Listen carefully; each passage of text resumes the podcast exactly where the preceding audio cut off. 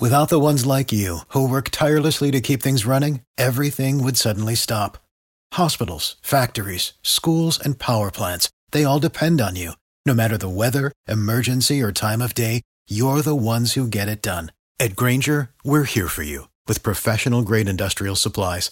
Count on real time product availability and fast delivery. Call clickgrainger.com or just stop by.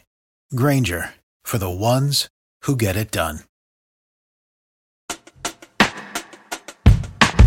Away from the Champions League final, the biggest news has, of course, been Lionel Messi's impending move to Inter Miami. We're definitely a family, and no one can take that away. And, you know, Gregg really helped us uh, form this type of uh, you know, relationship with each other. Por tercer mundial consecutivo, Estados Unidos cae eliminado en los cuartos de final. Welcome everyone to another episode of It's Called Soccer. Today we are talking about the biggest news in American soccer to have hit Major League Soccer in the last few years. Leo Messi is joining Inter Miami in July.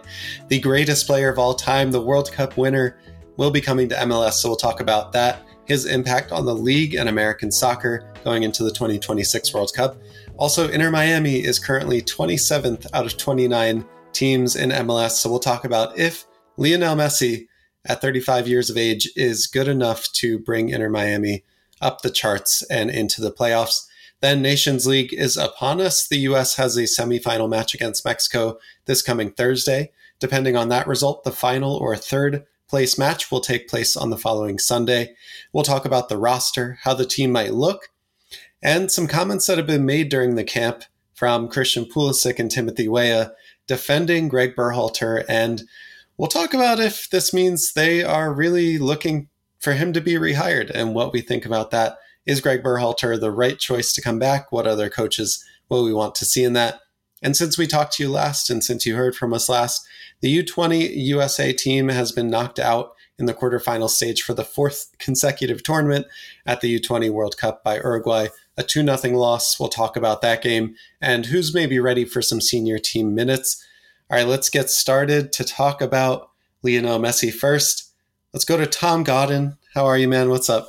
Doing great. Um, started a new job. Been doing a lot of uh, um, work with this satellite I work for now. It's been cool to learn some uh, stuff about how space telescopes work. But yeah, exciting stuff going on in MLS the last few weeks. Excited chats about Leo, Leo Messi coming and all the crazy stuff that that entails. And down south, Ellie, how are you? What's up? Doing good, living life, having a good time. Wonderful. I'm your host, Jake Landau. Let's get started and talking about Lionel Messi. Tom, you've been following Major League Soccer for a long time. You're you're the uh, podcast Major League Soccer expert, the person that we go to to talk about American soccer to defend our national team players that play in MLS. What does Leo Messi coming to the league mean? I mean, you know, I you it's huge. I mean, there's nothing that you can say about it except it's huge.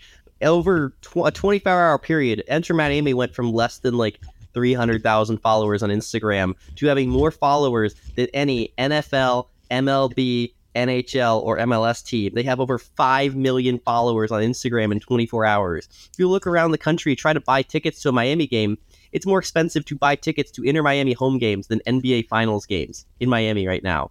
Um, you can't find a ticket anywhere to watch Messi play in the entire country. LAFC game tickets are going for 6500 to get in the door.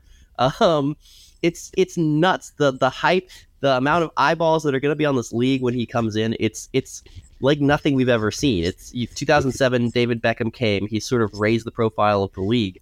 We're about to get that again, except for a million times more because this is the greatest player ever to play the game coming to play in Major League Soccer. This is, you know, unprecedented in American sports and he's a few months off from winning his first World Cup. He also had 20 goals and 20 assists at PSG last season, so it's not like he's washed or uh, too old to do anything on the pitch. Ellie, I know you're a newer soccer fan and maybe weren't around for the David Beckham years. Does this usher in a new era for Major League Soccer? I hope so. I absolutely hope so. Um, I mean, just alone seeing everybody sprint for tickets. Um, BetOnline is your number one source for all of your championship finals information, stats, news, and scores. Get the latest odds and lines and the latest matchup reports for this year's NBA and Stanley Cup finals. BetOnline is your sports intel headquarters this season, as we have you covered for all of your insider sports wagering needs from basketball, hockey, MLB, UFC, boxing, and the best sport on the planet, soccer. The fastest and easiest way to get your betting information, including live betting options and your favorite casino and card games, available to play right from your home. Get into the action today. Head to the website or use your mobile device to join, and be sure to get our promo code BELIEVE, that's B L E A V, to receive your 50% bonus on your first deposit. Bet online where the game starts. Please gamble responsibly.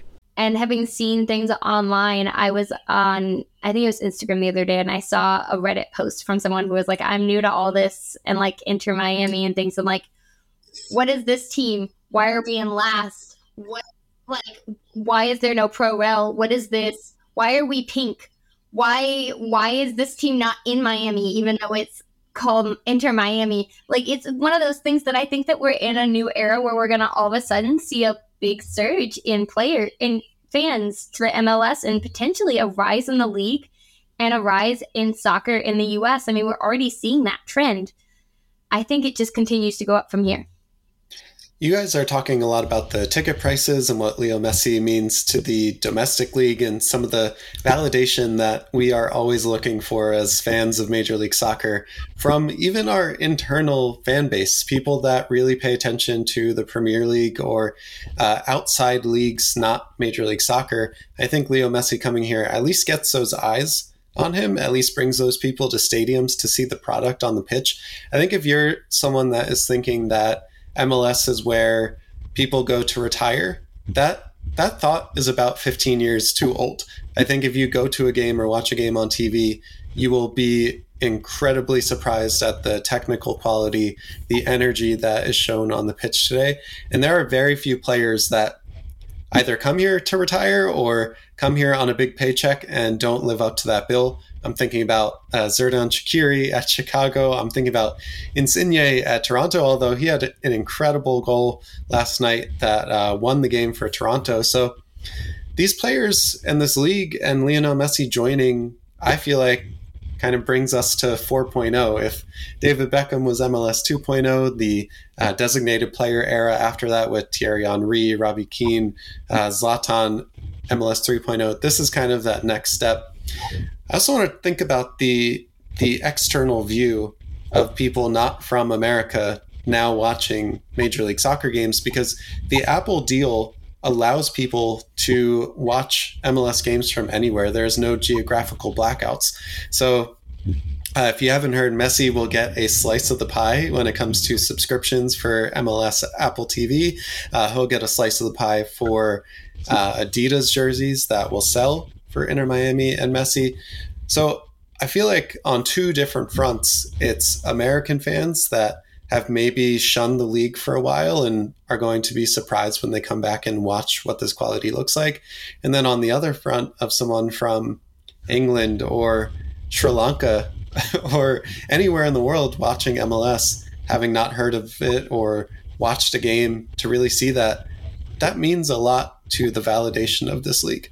I, I, think I think you hit it on the head. That the international validation it gives and just the eyeballs that gets in the league, even just domestically with soccer fans. Do you guys know what the most popular soccer league professionally in America is? Either Liga MX or Premier League. It's Liga MX, and it's not really close. Um, but even going like top five, I think that the Brazilian Premier League or the Brazilian League and the Argentine Pro League are the, up there for like some of the most popular leagues. And getting those South American eyes on the U.S., getting mm. those fans of domestic Liga MX teams who Messi's going to debut during Leagues Cup, a chance to see like Cruz Azul versus Miami of um, Inter Miami with Messi play. You start to sort of attract these fans who maybe have lived here, maybe lived just south of the border, and watch a lot of soccer to maybe start to start expanding into that U.S. market, start following an American team, it probably won't replace League MX, but at least puts MLS on the map there. Argent or Miami sort of the gateway city to South America, to Latin America. Um, having Messi there is nothing except for a huge boost to the league and the visibility in the Southern Hemisphere and in Latin America. So, yeah, there's just so much good that can come of this. There's already talk that uh, CONMEBOL wants to invite Miami to Copa Libertadores and get Miami to play in Libertadores in South America, which would that's a huge club competition. That would be so fun to watch. So, yeah, I mean, there's there's so many different ways that this Messi move raises the profile of the league internationally, and uh, I'm I'm so excited to see what happens even before Messi coming, it felt like there was a little bit of momentum within the US, just the groundswell of support for the national team at the 2022 World Cup. Uh, Major League Soccer, again, without Messi, has been improving leaps and bounds in quality. So looking at 2026, it was already looking positive going into that. But now we have three years of Messi exposure in MLS. Ellie, what, how does, how does that change your thought going into 2026? I mean, I don't know. I think I'm hoping that this helps expand academies. I mean, that's the thing that that we're looking at, right? Looking at more players coming into the system, more players um, supporting the system, more players hopefully expanding us and getting us a much stronger team going into 2026. I mean, right? That's that's a solid three years away. We could get another really huge prospect coming in, and you know, maybe they come from our MLS academy right? With with Messi coming in, that expands and gives more money, more everything, more exposure to those clubs. Even right, if you if Messi comes to the U.S. starts playing at Miami, you know maybe there's a kid in Seattle that goes to watch Messi play against you know against the Sounders and then gets inspired and joins the academy and you know just having that kind of support hopefully expands academies and brings more eyes. And also, our players who are at in the MLS right now are going to have a huge like competition coming in that they're going to have to step up to the plate, right? And so hopefully that also makes an effect that the players we already do have are going to have to take a major step up. And potentially we get a bigger and more expanded academy with more players coming in that we get more prospects and we have even more competition for those roles that we already have a really solid lineup for. I mean, imagine being 18 year old Benjamin Cremaschi at Inter Miami, and your your idol, someone that you've grown up watching, is yeah. is coming to the club. He's an Argentine. similar. He's an Argentine yeah. dual nat too. So yeah. yeah. I mean, I, I think no. about players like Miles Robinson, and you know, you circle that Atlanta versus Miami game uh, in September. He just spent in the midweek. He just pocketed Denis Bouanga. Um, if he could pocket Messi, like that's you know add a million to the transfer that he's going to get when he eventually goes, or like Noel Buck in New England. Um, if he can have a good game against Messi in the midfield, then like that's you know that's a game that scouts will be watching and will be looking at to see if you can perform well. So yeah. there's just there's all sorts of good benefits for our kids who are playing in MLS right now, and we do have so many of those who are playing across the whole league. I mean, Ellie, you mentioned the development of academies in the 70s when Pele came 1990 and 1994 were kind of the first elevation of the US national teams back into the World Cup and back into the World's game. So you think about the timing of that and the excitement around Pele definitely had something to do with the US getting back into a soccer state of mind. I don't think we really were having trouble in 2023 to do that and to grow our academies, but anything to bolster that and improve that line of thinking and get more kids excited to play soccer. I just think just adds so many positive benefits to this move. Now, that's all, all on the business side, the development side. What about the sporting side for Inter Miami? Because they currently are second from the bottom in the supporter shield table, uh, 27th place out of 29. Tom, is Messi good enough to bring them into the playoffs and make Inter Miami one of the favorites for MLS Cup? No, just just straight no. There's there's nothing to even argue there. Um, this Miami team is bad. They I didn't watch them last night, but they got beat three one. They conceded a penalty. They gave up an easy set piece goal. They're possibly have the worst set of defenders in MLS. Um, and basically no one in the midfield to speak of that's not Ben Cremaschi. So unfortunately, I don't see much talent that surrounds Messi, and you need more than a forward who spends most of his game walking to win games in Josef MLS. Martinez. I mean, you have DeAndre Yedlin. you have De- okay, so USMNT Drake Callender, goalkeeper. You have like three or four individual pieces with some quality, but Cremaschi's not ready yet. Yedlin is, I think, a little bit past it. Martinez is a little bit past it at this point. Um, you've never really gotten a lot from your DPS. You're under sanctions for already breaking DP rules a few years ago. um, there's just not a lot going for this team right now. Those sanctions do lift at, at July or January 1st, 2024. The sanctions lift. They can basically write blank checks for whoever they want. But until then, there's just not a lot of talent on this roster.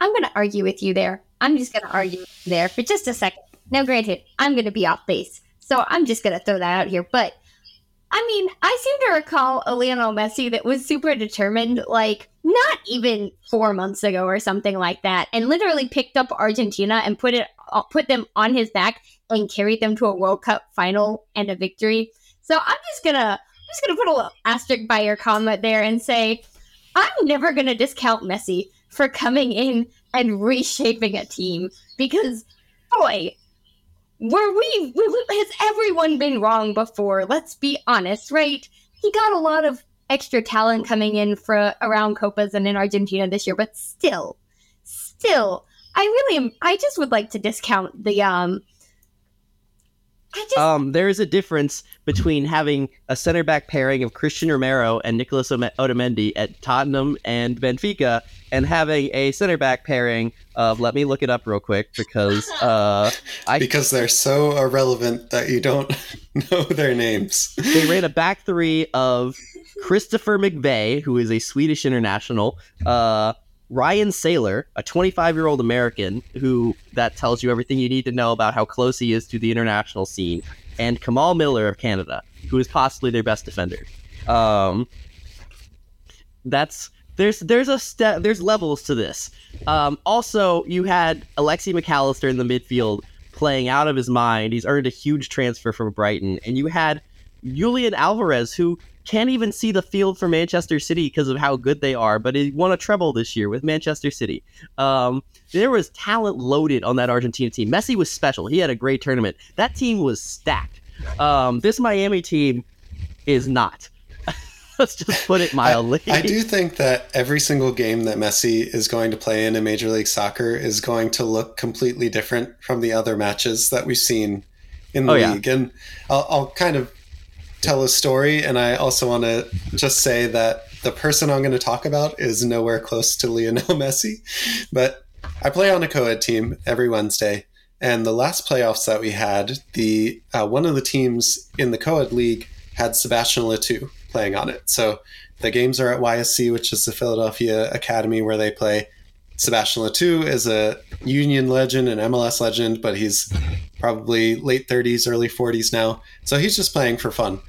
But every single game that that team played, if you were up against Sebastian Le Toux, you you know damn well people were trying their absolute hardest, and the people that were on Sebastian Le Toux's team were also doing the same thing. I think Sebastian Le Toux and Lionel Messi are not the same person, but Lionel Messi will have that effect whenever he's on the pitch for an MLS team. That both teams are going to be going two thousand percent each player is going to want to make the best impression, want to make the the most of their energy and their technical quality. Yeah, I, that's true. But you know, Messi is not a player. I mean, he's gonna go. He's gonna get his goals and assists. That's that's that's going to happen. But he's not a player who's going to drag you to 40 points in a row. I don't think, or however absurd many number of games they're going to need right now. Uh, currently, they sit seven points back of the playoff spot, which is not a huge bit of ground to make up, but there's just there's not a lot there. And they do, you know, there are nine out of fifteen teams who make the playoff in the Eastern Conference. It's it's gonna be really hard. That Miami's gonna have to win some games before he gets there to really have a shot. Yeah, and it doesn't look like they're gonna do much winning until he does get there. Um, the other thing I'll say in defense of Tom in this instance is that if if Messi's on the field and nothing else has changed with the club for Inter Miami, you can just mark out Messi. You can put yeah. two or three players on him. You don't have to worry about any other attacking threats. Yeah. Unless Josef Martinez finds uh, another gear, unless Cremaschi starts to find the goal more often and, and be more of a threat. I think unless they start to surround him with other players, teams don't really have to worry about anyone else on the squad and they can just mark out Messi from the game. Yeah. All right. Messi is huge. Anything else we need to say about Lionel Messi? Hopefully, we can get tickets to see him play at some point. That's my big goal. It's not happening this year. I can't afford that money, but hopefully next year. That's that's my main goal. That's going to be a lot of money and a lot of patrons. So if you want to see Tom Godden and Ellie go to see Lionel Messi at Atlanta United, join the Patreon because that money might go to that Look, to buy tickets. I'm going to say this. If you guys send me to an Inter Miami game, I will personally figure out how much every single person's outfit is before they walk into the stadium. That everyone knows. I will do background research. It took five minutes the other day to figure out Serginho Dest's. I will do that. I'll do all the research on outfit on player cost outfits. Patreon.com slash it's called soccer. I mean, do you need a better sales pitch? I don't think so. all right.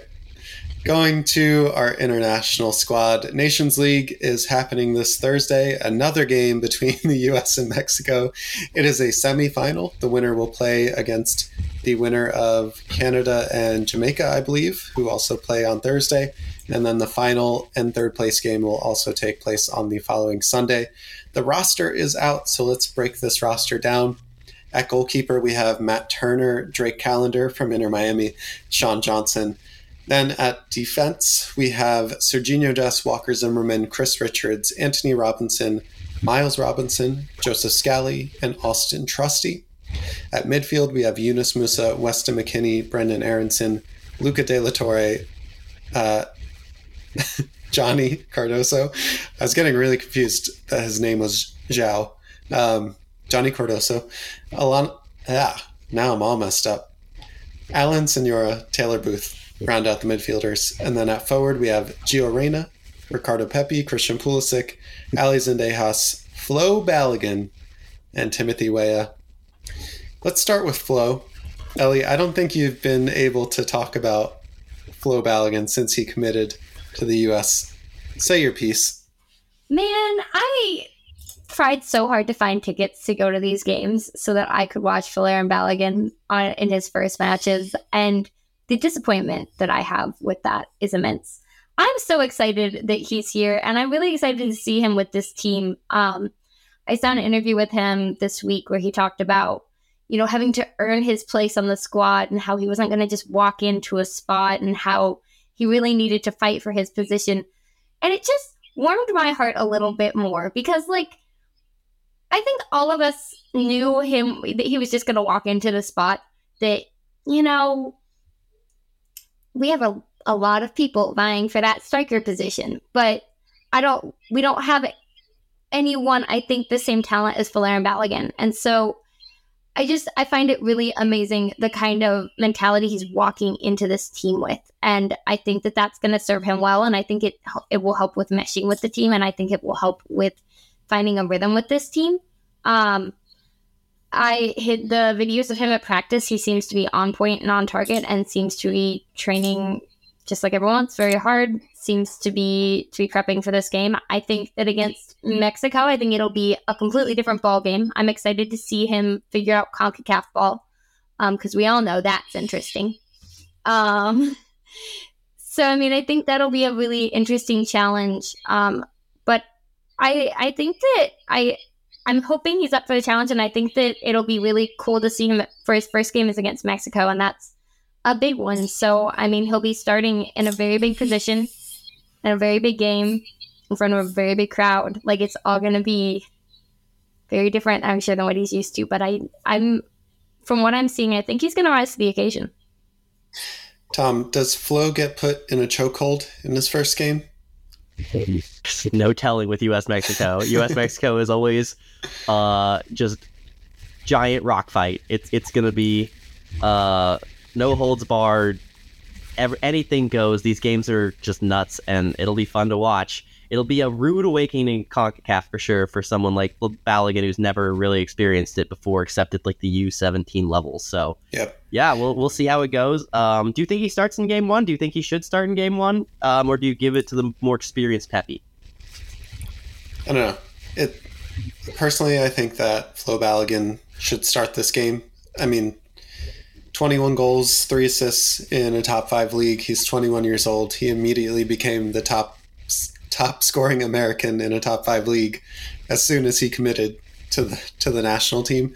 I don't think you can take that away from him. And he, if we're going based on merit, based on club form, I would love to see him start. Although I understand the argument that people might make that Pepi might be the better start in this position to allow someone that understands the rivalry, that knows how physical and uh, high energy this game might be, rather than throwing someone like Flo Balogun into the deep end immediately, you know, getting his legs taken out in a first tackle and being kind of rocked or, or shaken for the rest of the game. I can see him being a great impact sub as well if we need some energy and you know, if, if Pepi's not cutting it in the first half, we can put Balogun in in the second or bring him on with 60 minutes uh, and just run at that back line. But in terms of scoring prowess, in terms of someone that is going to be a killer in the box, we have not had someone like Balogun. I don't think ever. Yeah, um, and I don't see how you how you can keep him off the pitch. The only argument I can see is that this is the first game It's against our most bitter rival, and the other striker on the roster had did have a great season himself. Uh, does have to be said. He knows the rivalry, and this would be Balogun's first game. Not um, only knows the rivalry, is a Mexican American yeah. kid from El Paso, Texas. Like grew up in this rivalry. Um, yeah, so I, it's it's I could see it going either way. I, I don't really think there's any complaints either way. Um, it's a good one-two punch to have Pepi and Balogun. I think they both have such unique skill sets that they almost become one A and one B for me, where we you throw one on when you think when the mm-hmm. game state tells you you need them. Um, now, Tom, I, I know you had some additional formations that we might see or that our team might line up in. Is there a chance that Balogun and Pepi are on the field at the same time? We talked about this in Discord yesterday, actually, how if you threw out a Jim Curtin classic 4 1 2 1 2 diamond, where you have Pepi and Balogun on the field at the same time, you throw on any uh, Johnny Cardoso or someone, maybe Luca de la Torre is your Adams replacement. You put Pulisic below them as an attacking midfielder, and you you cook. Um, it would be pretty narrow, um, but Mexico is probably going to play in a back three, so you can occupy some center backs with the two strikers. It would be it'd be kind of fun to see. I wouldn't I would not be opposed to seeing a two striker formation in this match. So the two players are so different. Balogun can actually drift out wide if he needs to, can interchange. Uh, Pulisic is, would be free to roam wherever he could find the game. I think you could cook with that. And if you needed it later in the game, pull, Reyna and Weah coming off the bench for a 4 3 3 is just disgusting. Like, that's just not fair to be able to throw those two on when you need them in chasing a goal or something. So. Yeah, I, I, I would not be opposed. BJ Callaghan cook. Yeah, let let the guy coaching his first ever professional soccer game cook. Ellie, how, how do you think our midfield will line up without Tyler Adams available? I I'm thinking that they're going to end up with uh, a three across. Um, I'm thinking that we're going to end up with. Um, I'm hoping that we put um, McKennie in that mid space where we usually would put Adams. I mean, he's played with Adams for years. He knows kind of the strategy, I'm sure, behind a lot of that. And I kind of would like to see him kind of slot into that role and try his hand there. I mean, we know that McKennie can play almost anywhere on the field, almost any position. Um, and so I think putting a versatile player who can move box to box would be wonderful. Um, and then putting, I'd like to see De La Torre and Musa on either side of him. Um, De Torre has had a lights out season, has just hands down played fantastic. And I think Musa could use the confidence boost of being put out there and, you know, really showing that, you know, he had a really rough season with Valencia, but really showing that, you know, he's he's not lost it and he still has everything it takes to be given faith, to go in and play really hard. Um, and to be shown that like no one has given up on him and he can still fight for it. So that's the midfield I'd like to see personally. Question. If yes. you're running that midfield, who are you running at right wing? Uh, Pulisic. Who are you running at left wing? I'm really concerned about this. Uh, Ray- I think he's asking Reyna or Weah. Yeah. Weah? Like, who do you take are you running, out? Are you running Weah and not yeah. Reyna? Ooh, yeah. interesting. I actually am. I have a four three. So I put together three rosters, uh, all with a back four and a single striker. I have a very similar four three three to you as one of them. with De La Torre playing below Musa and McKennie instead of McKennie yeah. playing below De La Torre and Musa, and I have Weah starting, but I circled De La Torre very big and have Johnny written next to it with a question mark, and I circled Weah really big and I have Reyna written next to it with a question mark. So I do think you run a risk if, like, I think we're asking for trouble if we don't have one of McKennie or Cardoso in that defensive midfielder position just because of the opposition that we're playing. Uh, and this this is genuinely not the best Mexican national team that we've ever seen. Um, I expect them to be quite physical and kind of give us that kind of game. And I worry about having, while Luca De La Torre will be amazing as a shuttler of the ball and help us keep possession, really like thinking about protecting that back line and being able to match that midfield physically. I feel like McKennie and Johnny are two of the only players on this roster in the midfield position that could potentially do that. I, I kind of agree. I feel like you need someone back there. I this midfield is giving me headaches because it is so straight and it's such a weird group without Adams, and also Mexico is basically speed FC up front uh, with Jimenez mm. and Antuna up there. They don't have Lozano, which is a huge blow to them, and kind of sucks that we don't get to face a player that quality. But um, there's still enough talent and speed across that front three that they can really punish you quickly. So yeah. I want someone to cover the back line. Uh, and I, I, I, sort of worry. The other sort of, I, I, I kind of like the idea of Johnny playing in this game just to sort of add some defensive stability. Or what do you guys think of going to a back three? Um, take this whole thing out of the game and just stick Walker Zimmerman in the center of a back three and just sort of concede that the best way to counter a back three is with a back three, and you put some athletic center backs back there who can cover you. I mean, I think Zimmerman is great in the air. He's probably not the most athletic and, and speedy center back. I think we do have three on the roster though that could could do that well against Mexico. I just don't know if it would work because they haven't really had any time to play together. And I'm talking about Chris Richards, Miles Robinson, and Austin Trusty. All of them have experience playing in a back three. All of them are athletic, speedy, good in 1v1 defending situations. So you can take more risks up top to leave your defense alone and, and in those 1v1 situations. I just worry that because none of them are really getting playing time together. I mean, Miles Robinson in Major League Soccer and Austin Trusty have gotten minutes, but Chris Richards has pretty much been on the bench since he got healthy for Crystal Palace at the end of the season. So like those are probably the three that I would go with in a back three if we had, you know, five warm up games to build into this, yeah. but we don't. Um, yeah, what, Ellie, what do you think? I'm just trying to envision it. So you have a back line with with the Trusty Robinson and it would be yeah, it'd be Trusty in oh, the left center back. It'd be Robinson at center center back, and it'd be Richards on the right. Okay, but then your midfield, do you put Dest and Anthony yeah. Robinson on the and then you put McKennie and Musah in the middle. Yes. Do you put okay, and then who do you do? You do a false? Do you take a false nine? Balogun's your striker. Wingers? Do you do a straight striker? Like, are we put in a box? Like, I have a lot of questions about the tacticality of this. Like, are we are we playing? Are, are McKennie and Musah expected to play box to box? Are we expecting? Okay, okay. So Miles Robinson is your defensive cover. He steps up anytime you need someone to step. Uh, McKennie and Musah are your eight. They're sort of your box to box shuttlers. McKennie is the passer, Musah is the dribbler. And then you have a three across the front line of Pulisic, Balogun, and Weah. All three of the, or no, Pulisic, Balogun, Reyna. I have Reyna there because all three of them can interchange. They can go to any position. They're very fluid. All three could drop into a false nine. All three could go to the left or right wing. All three could drift centrally to receive a pass, make a run behind. It's Reyna so... would possibly drift into a into a central role a little bit, allow Dest to push forward a little bit. That's so thinking about this lineup, that sounds like almost the ultimate defensive lineup that we could put out there with like no striking or attacking.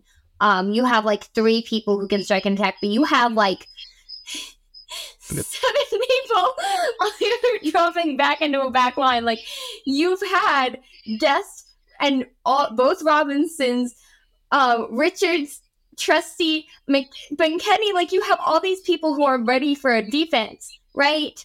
Which is, I mean, fair, fine, whatever. but then you only have three attackers. Um, and I don't know about that one. Um, it just sounds very defensive and not as offensive as it could be. I, I think you would sort of set it up to mirror what the U20s did at the U20 World Cup, except for you would have uh, Folarin Balogun in place of Diego Luna, which is a significant upgrade um, at your nine position. But how well did the U20s do in their last game? I'm just gonna. We'll we'll, we'll, we'll talk about that, but like, it's it's it's a thought. it's a thought, but be careful with that thought um, running too far because, as we're about to talk about, I don't know how well that went, and I'm not sure I want to see that in our um, senior team. Just a personal statement there. Um, I don't know. I think it's a defensive play, but I don't want us to play defensive against Mexico. I think that's one of our greatest strengths is our creativity and our versatile our versatility. I think is something that serves us super well. I'm gonna I mispronounce all the words there. Um, I think is I think it serves us super well against Mexico, and I think it's one of the reasons we've been super we've been playing super well against Mexico is we've been able to really adapt and change, and anything they throw at us, we've kind of just rolled with it. And I think that if we lock down on a defensive lineup, I think we have we run the risk of losing that. If that makes sense.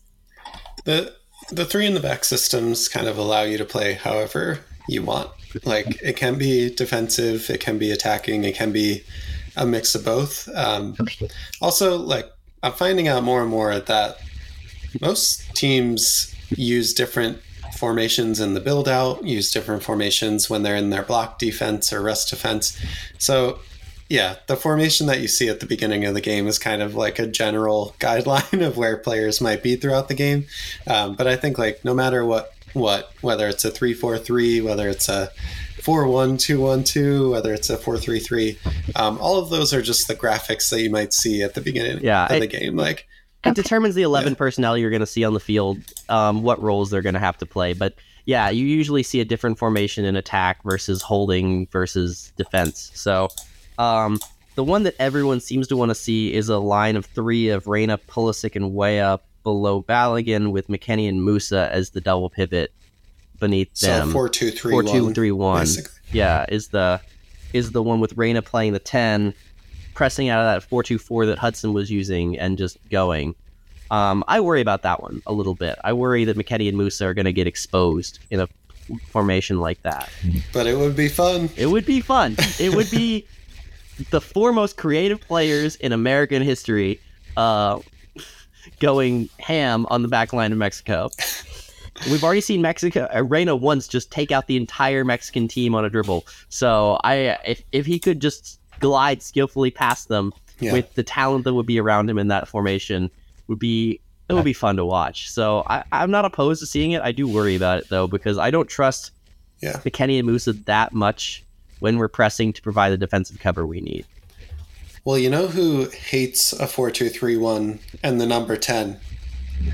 Gregg Berhalter. so, earlier this week at the Nations League camp, there were a few players that were asked questions that might have related to Gregg Berhalter or might not have. And they made some comments to the media in obvious defense of Gregg Berhalter, uh, even going so far as to say, we hope that he comes back. So, Christian Pulisic and Timothy Weah were two of them in the camp. They eventually sparked outrage with USMNT Twitter because of that. Um, you know, people say they should be kicked off the team now for their comments, but we don't prescribe to that. Um, I would like to ask though, how much, how much are these just players protecting their own playing time in case Gregg Berhalter gets rehired? Are they making genuine attempts to speak their mind? And do they want to see Gregg Berhalter back? Is it basically, are the players lobbying for Gregg Berhalter to be back? And that goes very counterintuitive to what the current, um, I guess, groupthink is within the USMNT community. I I can't really get a read on it. Um, part of it is I think that the state of the program when Berhalter took over versus when he left it is so different that of course these guys can have really good feelings towards him. He took them from a team that was in disarray, a team that was just throwing youth at the wall and seeing what stick stuck after a brutal failed World Cup qualifying campaign, and took them to the to the round of 16 at a World Cup. Qualified, won some trophies, um, played some iconic games. So of course they're going to look fondly on and back on him, and also came during a period of pretty big turmoil at a lot of these guys' clubs. I mean, Pulisic has had an awful time at Chelsea the last few years, and the national team's sort of been his escape. So some of it is just going to be, I think these guys grew a lot as national team players under Berhalter, and some of it might be that they truly do want him back. It's it's harder to get a read on them. I, I, I do wonder if some of it is intentionally done just to just sort of mess with Twitter a little bit. Like they're just sort of taking turns saying this stuff just to see what people how people will react. But I, when they go out know. to dinner at night, they yeah. they talk about how they're gonna yeah. stir the pot. The the best one would be if they go out to dinner next and say, "All right, Flo, you're up." what Ellie? What what would Flo say about Gregg Berhalter? I mean, I think the thing that I think the the common thread I'm seeing between every single comment is Gregg Berhalter made it feel like a community. Um, and having read a little bit about just what he did in Qatar alone, um, he seemed to work very, very hard to make the players comfortable and make them feel safe, bringing in families, bringing in things that he knew that they liked so that he could make them feel comfortable in spaces that he knew that they may not feel comfortable. And so I think what Balogun might come in and say, right, is something along the lines of I want a coach who cares about me, right? Who thinks very specifically about what makes me happy and what brings me joy, and then went out and did that thing so that he could help support me. And so, I mean, I think that's the common thread I'm seeing in all of these, right? Yeah. And so the comment from Christian Pulisic on Gregg Berhalter is I think he is still considered. I think he should be considered. I think he did a great job with the team. He brought us a long way. I think a lot of people and a lot of guys in the team, especially, would agree with that. That is Christian Pulisic's quote. Um, I also want to read the first uh, Reddit comment on this quote, which is I do not trust Pulisic to know anything about top level soccer or the U.S. men's national team. I only trust the posters on Reddit and the geniuses on Twitter. yeah, let's let's let's Which not perfect. talk to our uh, only player in men's national team history to have won the UEFA Champions League about what he yes. knows about soccer. So shout out to John's the Squire on Reddit for that amazing comment. Um, yeah, it's it seems like the players grew a lot under Gregg Berhalter. Exactly what you were both saying. They feel a connection not just to their teammates but to him. And I think also like I've seen in the the behind the scenes videos from the US national team that they put out on YouTube. Like if you go back to 2018, 2019, there are a few moments where Gregg Berhalter says something in the locker room and everyone's just silent. Um, like everyone's just kind of looking around. And then there's moments in World Cup qualifying where he does say something awkward or silly and they all kind of like laugh at him as if it was a dad joke and they they it seems to have a lot of inside jokes it seems to have a lot of that feeling of just like yeah okay you're not 20 years old like us but we appreciate you. We respect you. Um, i i'm a staunch believer that you should only be a coach of a national team in the four year world cup cycle. So all of this to me is kind of irrelevant. I don't i don't think Gregg Berhalter is the coach that gets us to a semifinal or a final in the World Cup. I do think he's a safer bet than most people feel to get us to a quarterfinal, to get us to the final eight in the 2026 World Cup.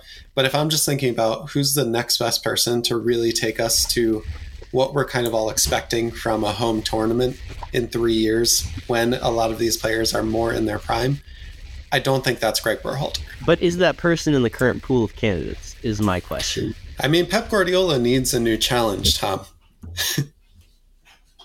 he does. I'm walking out. I mean, Pep does actually need a new challenge. He's basically done everything you can possibly do in Europe at this point. Um, so, yeah, I mean, maybe, but I, I still doubt that anything like that's ever going to happen. There's just not a lot of people especially who are top five league coaches who are going to take a pay cut to coach a national team. I don't think. Yeah. Uh, without some I connection to the club. The one yeah. selling point is that you can win the first World Cup for the U.S. on home soil. But even okay, we've talked about this before. Even if you add a coach who is tactically brilliant, someone like Jose Mourinho, who is built to win knockout games of tournaments, with the current player pool the U.S. men's national team has, do we think that a coach alone is enough to elevate you beyond more than like the semifinals? Okay, so club teams are meant for coaches to come in and improve their players to the point where they can compete at the level that the coach wants. I think for national teams, that is a little bit flipped. You kind of need to extract the most amount out of your players that you can at any given point in time because you don't have the time to train them. Mm-hmm. So with that being said, I would much rather have someone that can that does two things really well. The first is build that team environment so that everyone is running through a brick wall for each other because energy and athleticism does mean a lot still, as much as we want to talk about technical ability and everything. The second piece is that tactical mindset. Um, I personally feel like Jose Mourinho is probably a little bit past it at this point. Um, I don't really think he's innovated on his style in the ways that I've seen Pep Guardiola and the Klopps of the world innovate on their style, um, which to me still feels like they're they're experimenting, like they're figuring out new things. But Jose, like I know we're getting into specific coaches, but I don't think Jose Mourinho has really moved on from his one trick. He also would be the worst coach for a youth revolution that is exists in the entire yeah. world.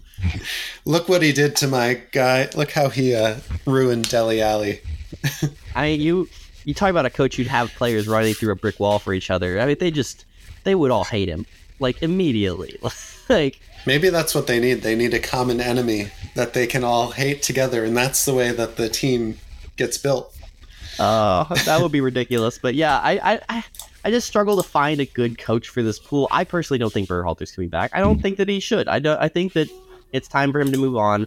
There's just too much bad blood in the water at this point, which is just sad. Yep. I think he did a good job. I think that the players are right to compliment him. I will always look back fondly on his ter- on his uh on his tenure, but I just don't see any way that he did, makes that decision to come back. Where the USSF, after taking eight months to hire a coach, goes back to the guy that they had previously. And if they do, I might be kind of frustrated by that. So, yeah. Okay. Know. I'm kind of done with this conversation. Ellie, who's the one coach that you're bringing in? Emma Hayes. All right, nice. Or Pia cool. Montage. Women. No, not Pia. Emma Hayes, maybe. Woman coach, woman coach for the men's national team. It's happening. I'm calling Man, it talk, now. Talk about a risk to not because they're women, but because they don't, they haven't done it before. Okay. Speaking of coaches, Mikey Varas at the U20 uh, took the U.S. to the brink, uh, the fourth quarterfinal in a row that we have lost in that round. They lost two to nothing to Uruguay looked like a really professional performance from Uruguay and one that the US wasn't really up for. Really unfortunate when these games happen and kind of every single player on the team has a bad game. I don't know if that has something to do with how we set up or just something else or just everyone had an off day. But it did seem like the, the wrong time, wrong place for a lot of these players that we know could do better. Um, Ellie, what, what to you went wrong in that last match? I have no idea. I am honestly going to tell you. I saw now. Now, granted, I did not watch the whole game, but having watched the highlights, there just seemed to be thing after thing that like it seemed like everyone was just everything was just off. Everyone seemed very tense. Everyone seemed stuck in mud a little bit. Yeah, like the the first goal. What a the Justin Che has a very clear uh, shot at defending that and getting that ball out and clearing it and just completely fumbles it. Like, not even a little bit. Like, slides right past the ball. Like, it didn't seem like a mistake I would think you would I don't I don't even know how to finish. We hadn't seen it. like Justin Che had a great tournament up to that point. He was making good sound decisions. I think like in that one moment in a high pressure situation in a knockout round of a World Cup, you make one bad move and it's a goal for the other team. Um, Tom, what did you think of the game? I they looked really good for the first 20 minutes. They were attacking well. They were, you know, uh, getting after it, and then couldn't find a breakthrough and just sort of fell apart and could never like. I don't think they ever mentally got back in the game after conceding the first goal. It really just felt like they just struggled to sort of find a pass at all. Uruguay sort of seemed to grow in confidence, just smother the defense.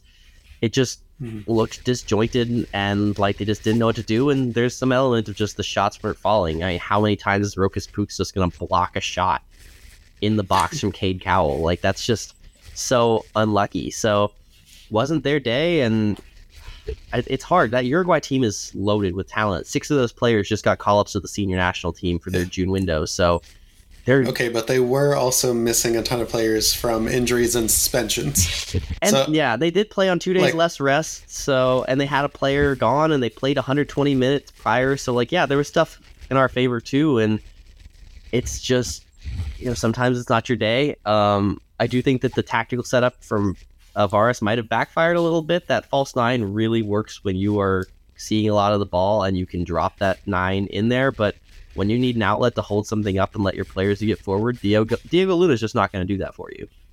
Yeah. So, what about? Uh, so we brought Kevin Paredes in and Rokas Pukštas for the knockout rounds. They flew in a few days before the, the knockout round started, and then neither of them started in the match. Uh, we kind of went with the. I said in the Discord during the game that Varas made the mistake of dancing with the girl that he brought. Essentially, yep. like he put in players that had performed throughout the group stage, um, not thinking maybe about what his best eleven was. Yeah, I, I did kinda, you guys get the same feeling? I kind of got that same feeling, especially. I really don't understand the logic behind play, continuing to play Owen Wolff as a right winger when he's a plays as a double pivot six in MLS and uh, you're throwing him up as right wing out of position when you have Kevin Paredes who can play either left or right wing for you. Like it, it feels like I would go with the Bundesliga winger rather than the Austin defensive midfielder yeah. in that wing spot. It just sort of feels natural, right? Yeah, and even like I don't think Daniel Edelman played in the sixth spot. Oh, we had Obed Vargas in that position, so it just felt like we probably had two other opportunities other than Obed Vargas, and I'm not saying that Vargas was was the issue in this game, but again, just thinking about the best eleven, Vargas was one of the youngest players in the pool. He had started only one of the matches in the group stage, or two of the matches in the group stage. Um, so, if that's the bad, if that's the Uruguay game, Ellie, what else stood out to you in the tournament? Could be positive, could be issues that we might see in a few years coming from this group of players.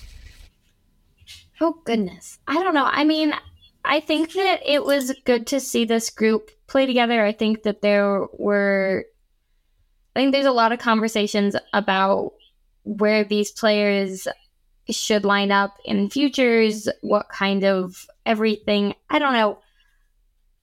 I was impressed with Gaga Slonina throughout the whole tournament. I'll say that. Um, and I I'm excited to get to see him in a bigger position. I'd like to see him and as he grows and expands. Um, it left me with more questions about Cade Cowell than I had before entering.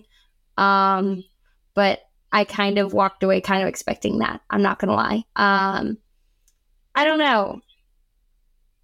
I don't know if I take away one thing from all of it. I don't, a lot of input. Yeah. More questions. More questions. Tom, who do, who do you think coming from this tournament now is ready for senior team minutes? I think the closest is probably Cade Cowell. Um, uh, he, he still got stuff to work on. His decision making still needs to improve, but his physicality, the way that he can just take over a game, is next level and well beyond a youth player uh, for what he can do on the ball. So I think he's probably pushing for senior team minutes, and you know maybe Slonina. Um, I, I maybe uh, Caleb Wiley. Um, but I was sort of looking at positions of need more than just sort of like any player because yeah. I think Wiley is probably closest because our left back options are terrible beyond Anthony Robinson. Um, Slonina's probably closest because the goalkeeper slot is sort of up for grabs. Uh, Cowell's probably closest because he's physically just well beyond youth games. Beyond that, um, it's hard to sort of tell. I, I liked what I saw from Brandan Craig, but I would like to see him do it in MLS first. I liked what I saw from Obed Vargas, but I think he's still got a little bit of maturing to do. Um, I like what I saw from Diego Luna, but again, I need to see it in MLS first. So yeah, there's there's a lot of players who played well, who stood out, who I just think need to show it on a professional soccer field before they start pushing for national team minutes. That final game was kind of unfortunate from the perspective of so many players and like I'll even say Mikey Vara's stock to me was rising, and I just feel like that game against Uruguay crashed everyone. Uh, cooled me off on Varas, cooled me off on Brandan Craig. Um, like Craig, I think did really well in the first four matches because we could see all of the positives and none of the negatives. We could see the passing range, we could see um, his oh, defensive awareness, but then when it came to athleticism and being in the right place at the right time, that was kind of found out against Uruguay. I think about yeah, Caleb Wiley had a good tournament, but maybe wasn't able to do it against a Uruguayan opponent. Um, yeah, just a lot of players that were shooting up in that stock and then kind of cooled off in that last game. Uh, so Caleb Wiley's one that really confuses me because I didn't think he had the best tournament. I think he played well, and there were some moments of pure magic from him. But he gets back from that. He lands in LA and joins Atlanta in LA, and immediately comes off the bench and provides the two best chances for Atlanta in a match against LAFC. Um, and then comes out and plays spectacular on the weekend in a 3 1 win. He looks far and away like a, one of Atlanta's best attackers when he plays for them week in and week out. But he didn't really look like that with the U20s. I don't understand how he is so dominant in MLS and so just doesn't quite look as dominant with the U20s in a youth tournament. Could be uh, chemistry with the team, could be the formation and the position that he's playing. Like I'm assuming for Atlanta, he's playing strictly left wing, uh, like as part of the three attacker line. But in the U20s, he was playing a left wing back position as part of the the back three, back five. So could be that. I think there's. I saw a lot of good from a lot of players that showed me that they have potential to become something. And from from one to twenty three, or however many players we had on this roster, I felt like this was the best roster that we've seen from a U twenty team. Just we could have played like yeah, maybe there was a best 11, but we could have played legitimately every single one of those players as part of the starting 11 and made a case about them. Yeah, maybe Wolff was in the wrong wrong position, not playing his MLS position, but it just feels like this team has a lot of growing to do, but a lot of opportunity to potentially join that senior team in the next few years. Yeah, I think so. Although I don't see anyone who's as ready to slot into the senior team as I did the last time this tournament happened. Um, last time yeah. this happened was 2019. Sergiño Dest was. We had inc- some high yeah. ceiling players yeah. in that team. Sergiño Dest, Tim Weah, Chris Richards, all had spectacular tournaments, and sort of immediately, yeah. like you could tell, like these guys are ready for it. Dest went back and won a spot at Ajax after that tournament. We don't have anyone who's going to do that coming off this tournament, but we have some players. I mean, Ricardo Pepi and Paxton Aaronson didn't weren't with the team, but they're kind of in that yeah. that category as well. They were eligible. Mm-hmm. Yeah, fair. I, I still a little bit lower than what Dest was doing. I mean, he went to a Champions League semifinal off of that U20 World Cup. Um, but yeah, there were some crazy good talent in those in those that team, and there's some good talent in this team too, even with the players missing, who I think are going to have great careers. I mean, we haven't even talked about Jack McGlynn and what he can do on the ball. So um, there's it's the sky's the limit for this. Wynder school. is going to Benfica. Yeah, I mean, their their last 18 year old center back is the most sought after center back in Europe now at Benfica. So who knows what these guys are going to do? Jonathan Gomez looked really good uh, in this tournament, and I think he's going to push for a spot at Sociedad. So you never know with yeah. these guys. Um, it's it's it's kind of a you've got a bunch of lottery tickets and you're hoping a few hit. Good things ahead. Unfortunately, that we lost to Uruguay, but we'll be back again, potentially in another quarterfinal in another two years. We only have to wait two years between the Youth World Cups. All right. Uh, that is it for our show. Let's go into last words. Ellie, what you got? do we want a surprise or do we let's just let's just it's gonna be the same support your lower league soccer teams. Um, you know, it's seasons are getting started. They're pretty. Actually, I guess they're underway at this point. They're midway through now at this point. Yeah. Um, you know, supporting women's teams where you can. Um, I've heard some some telling news about some new women's leagues popping up, which is super exciting um, for, for the lower levels. Um, and just keep a watch out. I mean, it's crazy. Um, just what a wild place to find such interesting drama and wonderful excitement. Um, What's your favorite drama in lower league soccer right now? Man, just the arguments between our like USL, MLS Next Pro, and NISA, the three leagues. Like it's just the amount of just angry everything. They're just they're just such angry leagues.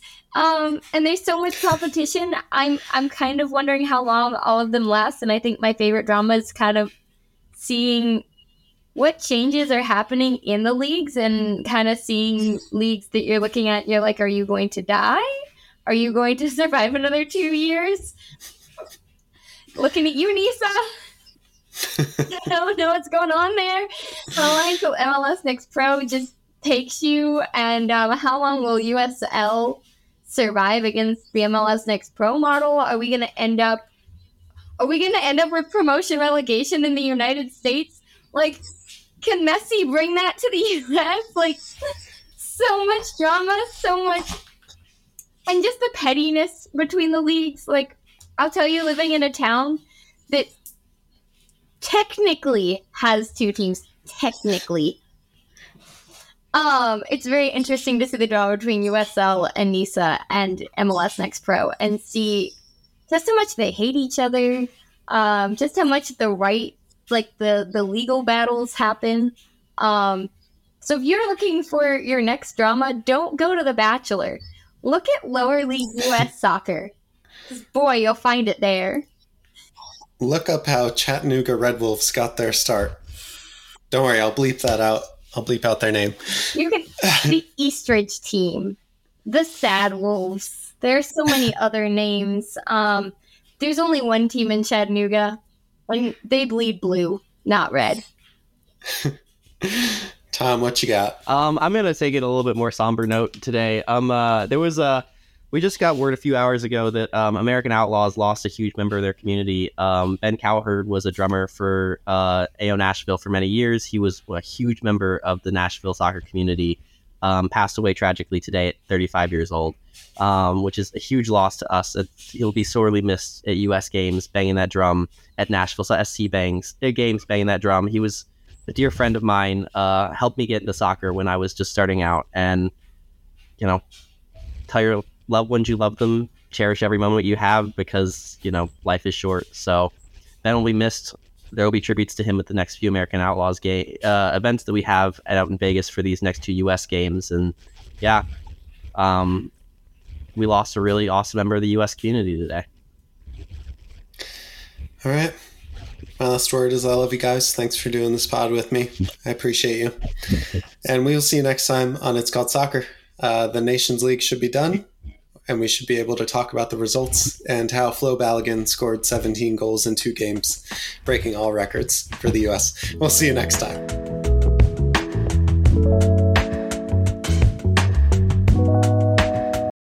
For the ones who work hard to ensure their crew can always go the extra mile, and the ones who get in early, so everyone can go home on time.